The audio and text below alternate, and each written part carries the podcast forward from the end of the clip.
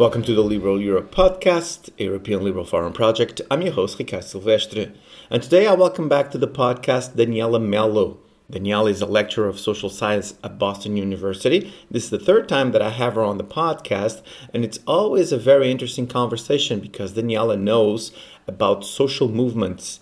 And with that, I asked her to talk to me about what happened in the United States in the January 6th in Washington, how to understand that in populism terms, and how that translates to also the member states on the European Union. And after our conversation, I'll be back to tell you about some of the events organized by ELF for this month of May. But before we start the conversation, you will notice there's a moment in the podcast where Daniela and I talk about the future of the Republican Party in the United States. At the time when we recorded this, we had no idea how much a political party can fold and collapse under the influence of a leader with authoritarian tendencies.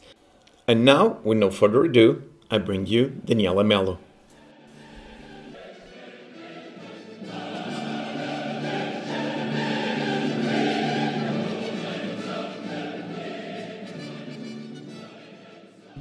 I'm here with Professor Daniela Melo. Daniela, welcome back to the podcast. Thank you so much for coming. Thank you for having me, Ricardo. Oh, you become one of the top um, frequent flyer miles here in the podcast. This is the third time that we'll be talking. And as a previous note, I should say to our listeners that we're not going to make too many podcasts about the United States and what happened politically there. This is a podcast about European Union, but I asked Daniela to talk to me because, of course, what we saw on the 6th of January in the Capitol in Washington and how that can translate to other countries. And in Europe, we're seeing a little bit of an emergency of, you know, not only radical policies, but also radical attitudes. So I asked Daniela to talk to me about that because she's an expert on social movements. But before that, um, just a top line reaction to what happened on that fateful day. How did you live that moment? Ricardo, I um, I I think I lived that moment the same way most Americans did. Um, even though it wasn't completely unexpected, it was very shocking nonetheless. And we were all glued to our screens and, and listening to the radio all afternoon, not believing our eyes um, as the events were unfolding. So there was a lot of a lot of fear, um, disbelief, and um, and and and the realization, I would say, towards the end of that day and in the following days, that what happened had been quite serious. That it had been a veritable attack on our democratic institutions and our democratic process, and that it cannot go unpunished in a way right? That the rule of law needs to prevail.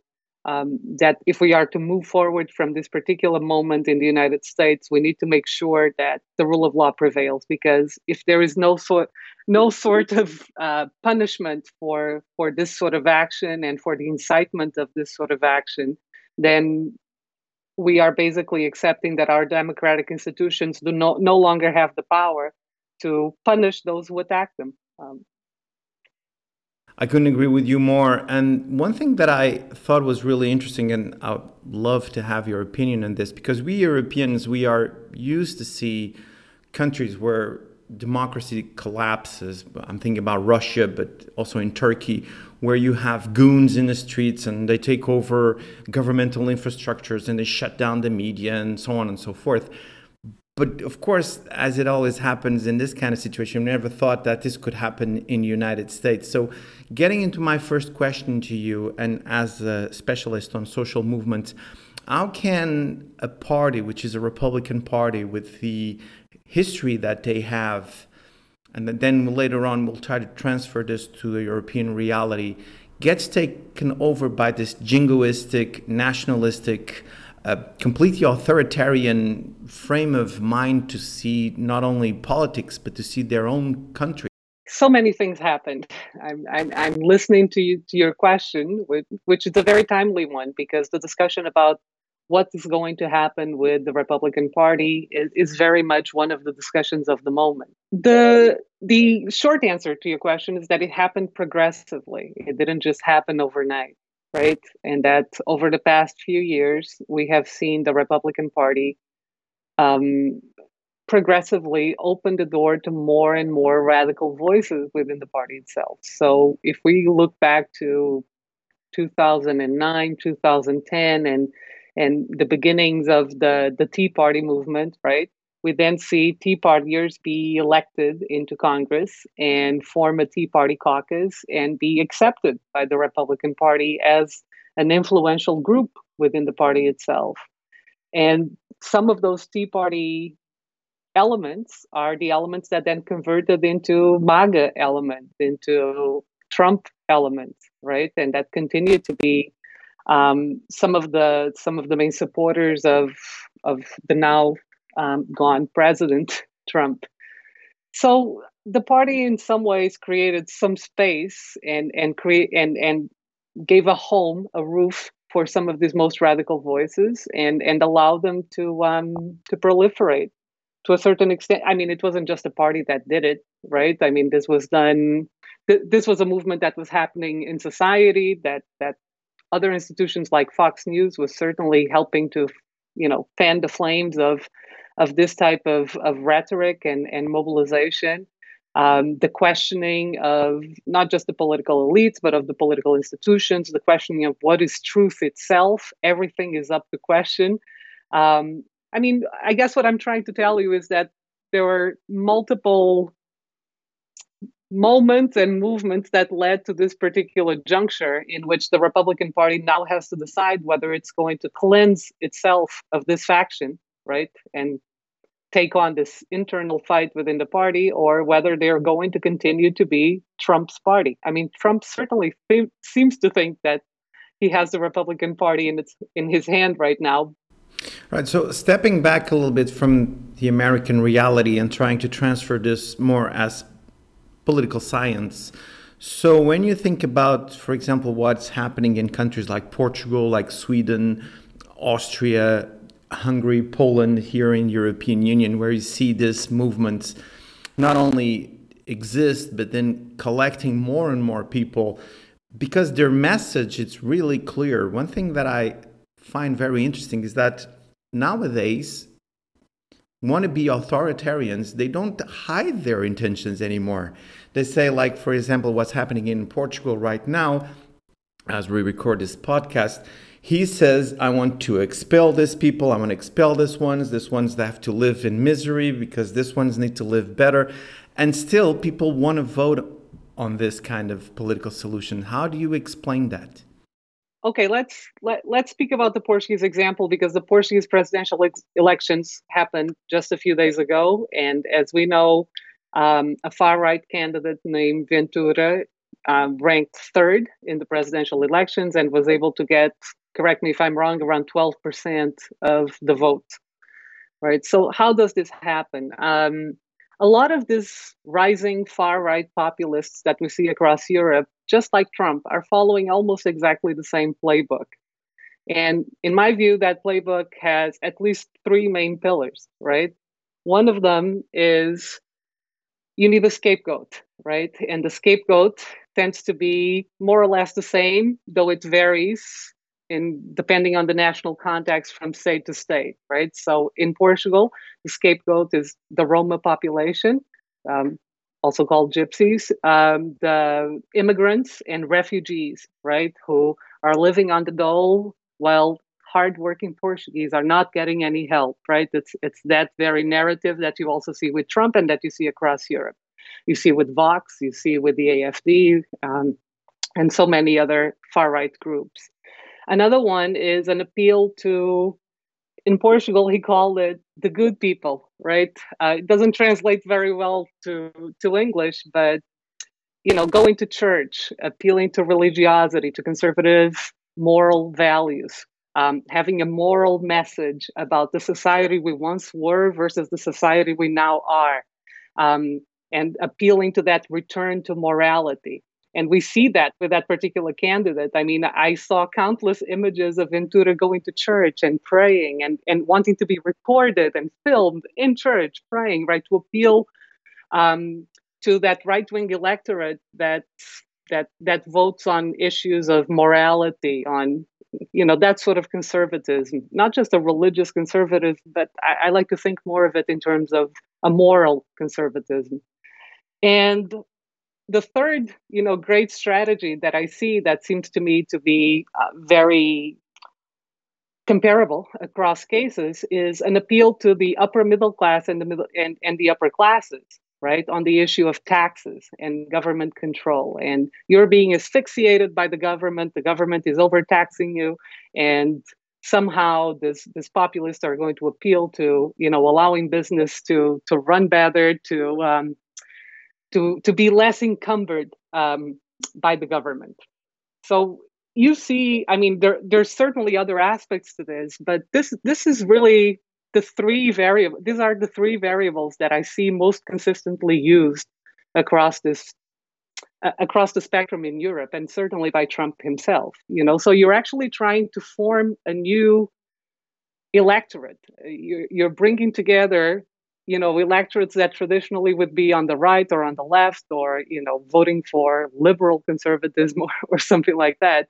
And you're trying to steal that electorate right and form form a new group right that that will come both from the right and from the left and from the working class to support this new type of leader kind of new coalitions. And the example yes, that that's you the word I was missing. Thank you. yeah, you're welcome. The example that you were giving about moral conservatism and trying to get that kind of votes, it always, it, to me, always reminds me of what happens in Poland with uh, the Party of Law and Justice, PiS, where they go exactly that kind of uh, arguments that we're just saying, and that is Poland, it's good when it's pure and when we're get we're getting back to our values and to our moral values. No abortion, no gay rights. Before I ask you the one million euro question, what is your take? And this is kind of a, a curveball that I'm throwing here into Daniela. We're not she was she's not ready for this question, but what do you think it's the best way to deal with this kind of problem when we're thinking about governing solutions? So again, let's go to Portuguese example, let's go to the German example or the Swedish one where you have parties that are clearly clearly at the margin of the political spectrum. And they say they keep saying we are going to be part of the government. We are going to be a governing solution. Should the main parties try to bring them in and then try to rein them in? Or do you think that the best thing is not to have them anywhere near power?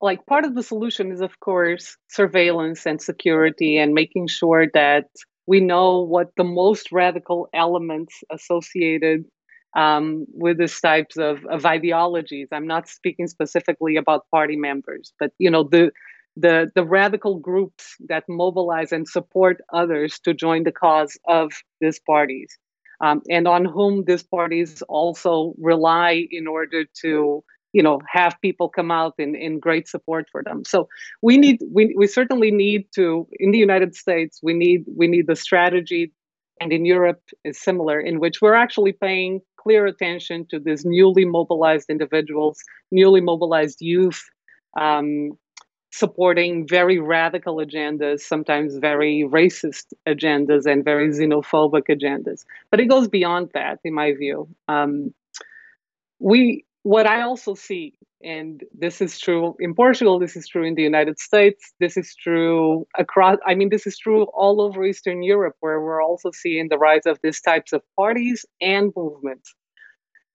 is that they are actually questioning the very basis of the transitions to democracy themselves, right? They're questioning the memory of what democracy is. They're questioning the legitimacy of the, the democratic constitutions, right, that are in place. Like in Portugal, it's it's incredible to hear um, the very questioning of the Portuguese constitution, of, of the nature of the revolution, of the whole historiography, right, of who we are and why we should prize the democracy that we have, you know, was sort of looking back into whether it's the communist or, you know, the, the conservative um, authoritarian regimes that we had in Eastern and Western Southern Europe and saying, well, maybe they weren't that bad. There were great things during that period as well. There, there's an entire rewriting of history. And you see that in the United States when, you know, Trump tried to literally rewrite the history books with that commission that he put in place to, you know, tell the great American history from yes. what he considered to be the true perspective. And I see this across Europe as well. So I do you know, I, I do think that part of the solution is more civic education and more civic engagement, right? I, that that democracies need to realize that um, they are not they they cannot take democratic values for granted. That democratic values need to be nurtured. They need to be taught. The history of who we are a collect, as a collect the collective identity of who we are as a society, as a democratic society, and why pluralism is difficult, but and it may not always be perfect, but it's still the best solution that we have um, to try to get along and, and, and, and move together as a society. That sort of conversation, at least in some of the cases that you and I, I'm sure, I'm more familiar with, hasn't always been present in the past 40, 50, 60 years. I'm talking about the the European case now. And they're being brought into question right now by these far right groups, right? Um, so even the the it gets enmeshed with the entire you know moral conservatism that we were talking about earlier, but they are feeding off each other, right? And they're complementing each other as um, as narratives that are anti-democratic. So you already answered half of the one million euro question, so that's five hundred thousand oh, euros oh, in the bank already.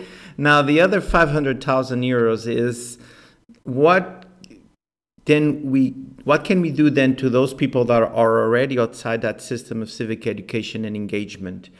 Those people that now the expression is irredeem- irredeemables. They are not reachable. They live in a conspiratory frame of mind they are anti democracy, they are anti establishment, and if they can, they will storm, you know, a government building.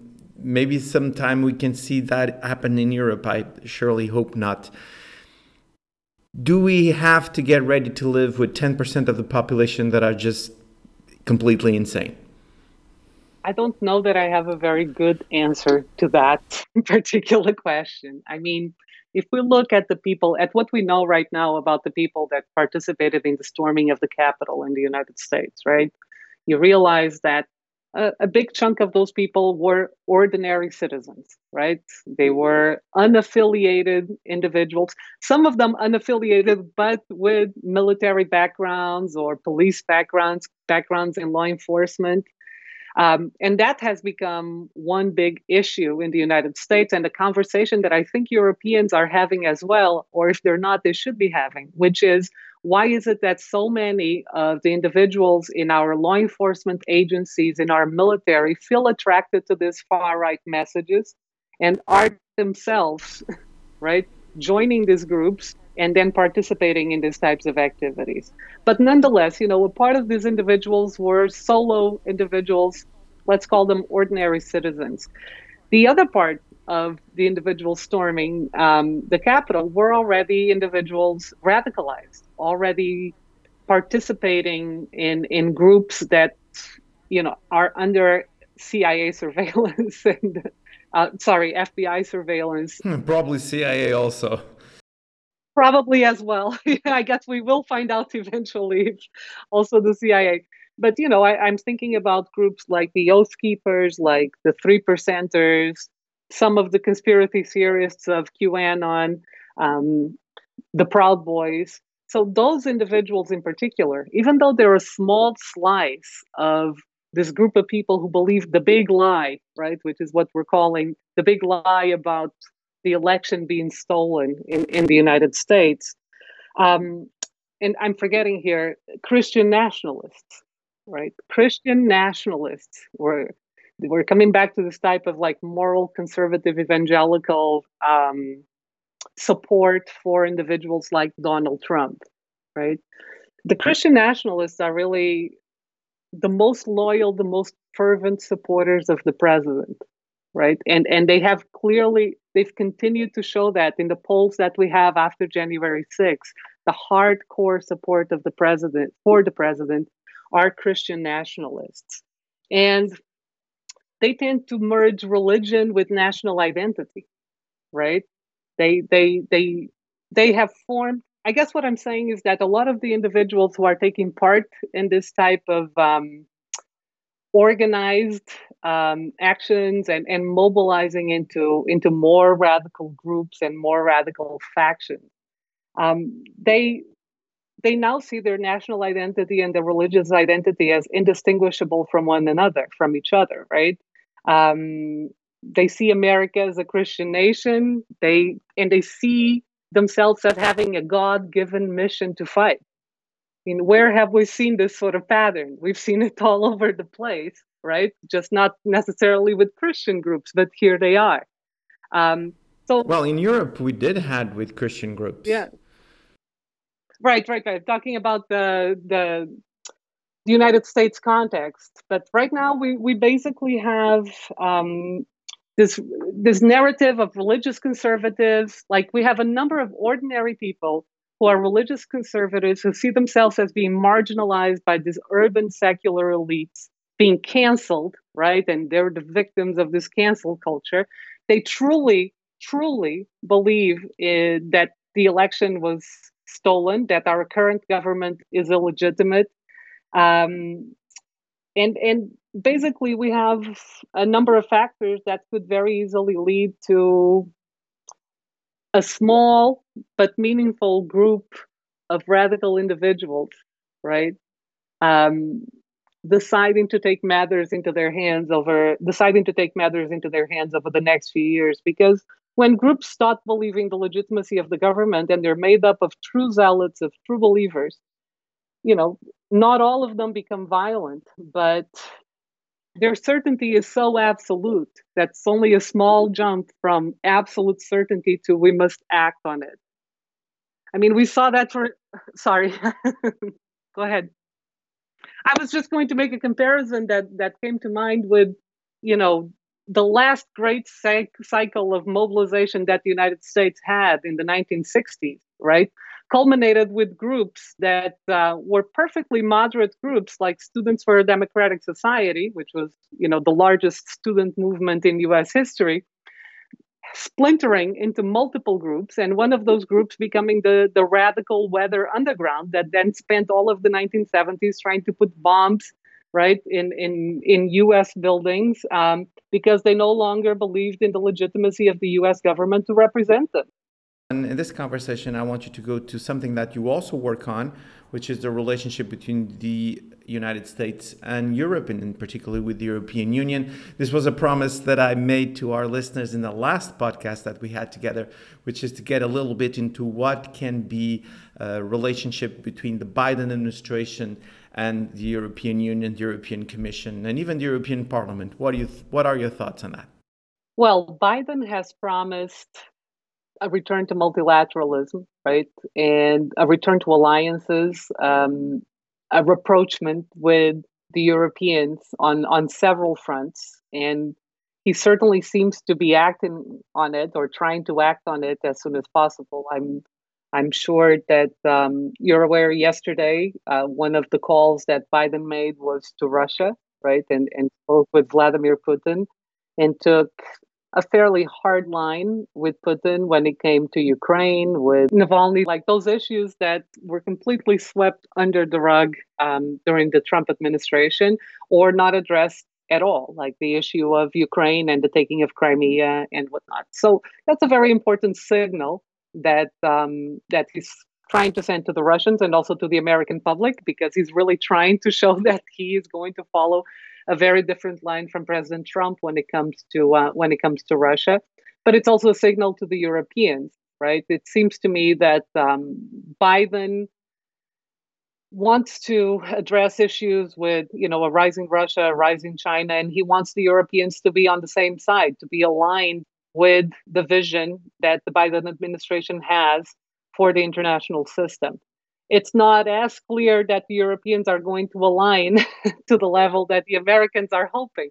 Um, I was going to say that you know uh, right after the talk with um, it's very telling that right after the the talk with Vladimir Putin, he put in a call to NATO, right, to talk with NATO Secretary General, uh, to talk about the common security threats um, that that both sides face. Again, all of those are very important signals, both to the European public, but also to the American public, because they're a complete departure from from you know the stance that the Trump administration has taken um, all of these years. It's it's very obvious that we are no longer going to have an anti-globalist sort of transactional and ad hoc foreign policy as we did um, or one in which we see the european union as a threat to the united states as a foe. If you recall that trump actually referred to the european union as a foe of the united states biden is trying to change the page on that.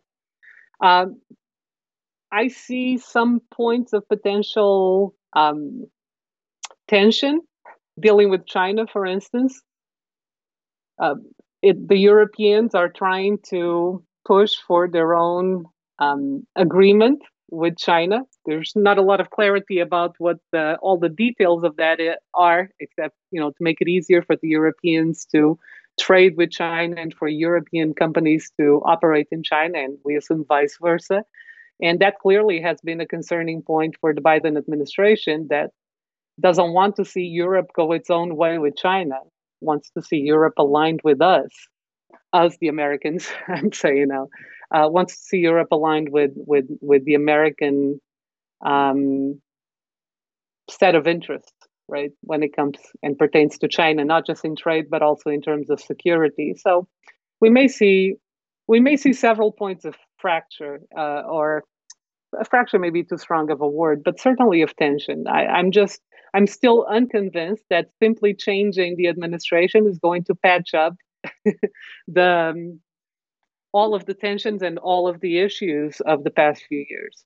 True. Even here internally, it's not uncommon to see people saying that Europe needs to go their own way and not be as dependent on the United States. Me, as a transatlantic aficionado and also as a profound European uh, men. Of course, I would like to have both blocks work together, like you were saying. Actually, I had the opportunity to express this opinion publicly on a webinar organized by the European Liberal Forum. And one last detail, in, in my opinion, and I would like to have yours also, was the, cho- the choice of Antony Blinken to Secretary of State, which I thought was a tremendous choice. Absolutely. And um, I mean, with Tony Blinken, it's not, not just him, but the other appointees as well. But we're going to see a return of the professionals, a return of the specialists, right? Um, a return of, you know, the traditional approach um, that Americans have taken um, to, to, to international relations and to foreign policy. So again, uh, sort of a complete departure from the sort of transactional zero sum game approach that we saw during during the Trump administration. And I, we may have touched on this last time we spoke, but I I, I can't state can't overstate how important it will be um, to know what what the ambassadors the Biden administration and Blinken are going to be sending out to some of these key positions. You know, who is going to be the ambassador to Brussels? Who is going to be the the ambassador to Germany, to you know, to Paris and and and whatnot. This it it, it is certainly going to be a set of you know hardcore professionals, hardened professionals who understand the intricacies and the tensions and and the histories right of the countries that they're dealing with and and the functioning of the European Union itself and that are true believers in the good that can come out of the European Union rather than trying to destroy it from within, which is some of what we've seen over the past few years. Well, for my part, it's great to be able to have you as a guest on the podcast. Every time that you've came, our conversations have been very fruitful and very, very interesting. So again, thank you so much for coming. Here's the promise that you will be back soon so that we can continue this conversation. Absolutely. Thank you very much.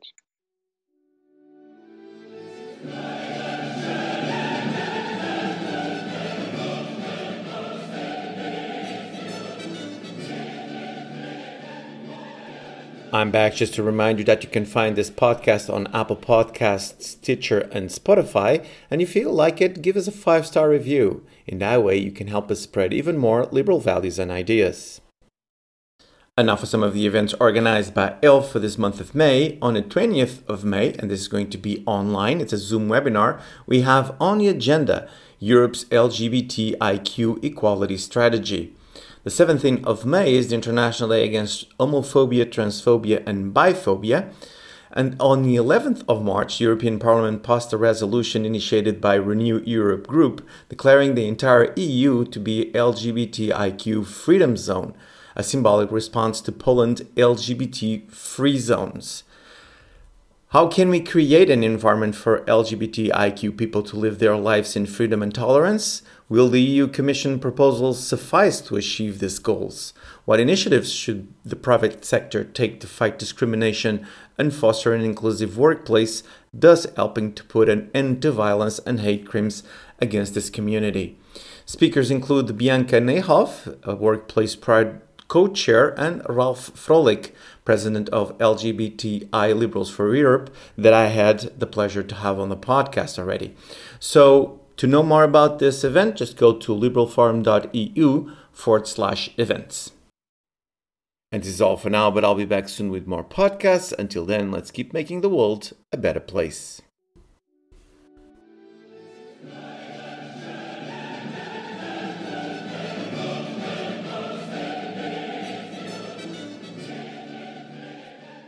The Liberal Europe podcast. It's organized by the European Liberal Forum with the support of Movimento Liberal Social in Portugal. This podcast is co founded by the European Parliament, and the European Parliament is not responsible for the contents of this podcast or any use that may be made of it. The views expressed on this podcast do not necessarily reflect those of the European Parliament and or the European Liberal Forum.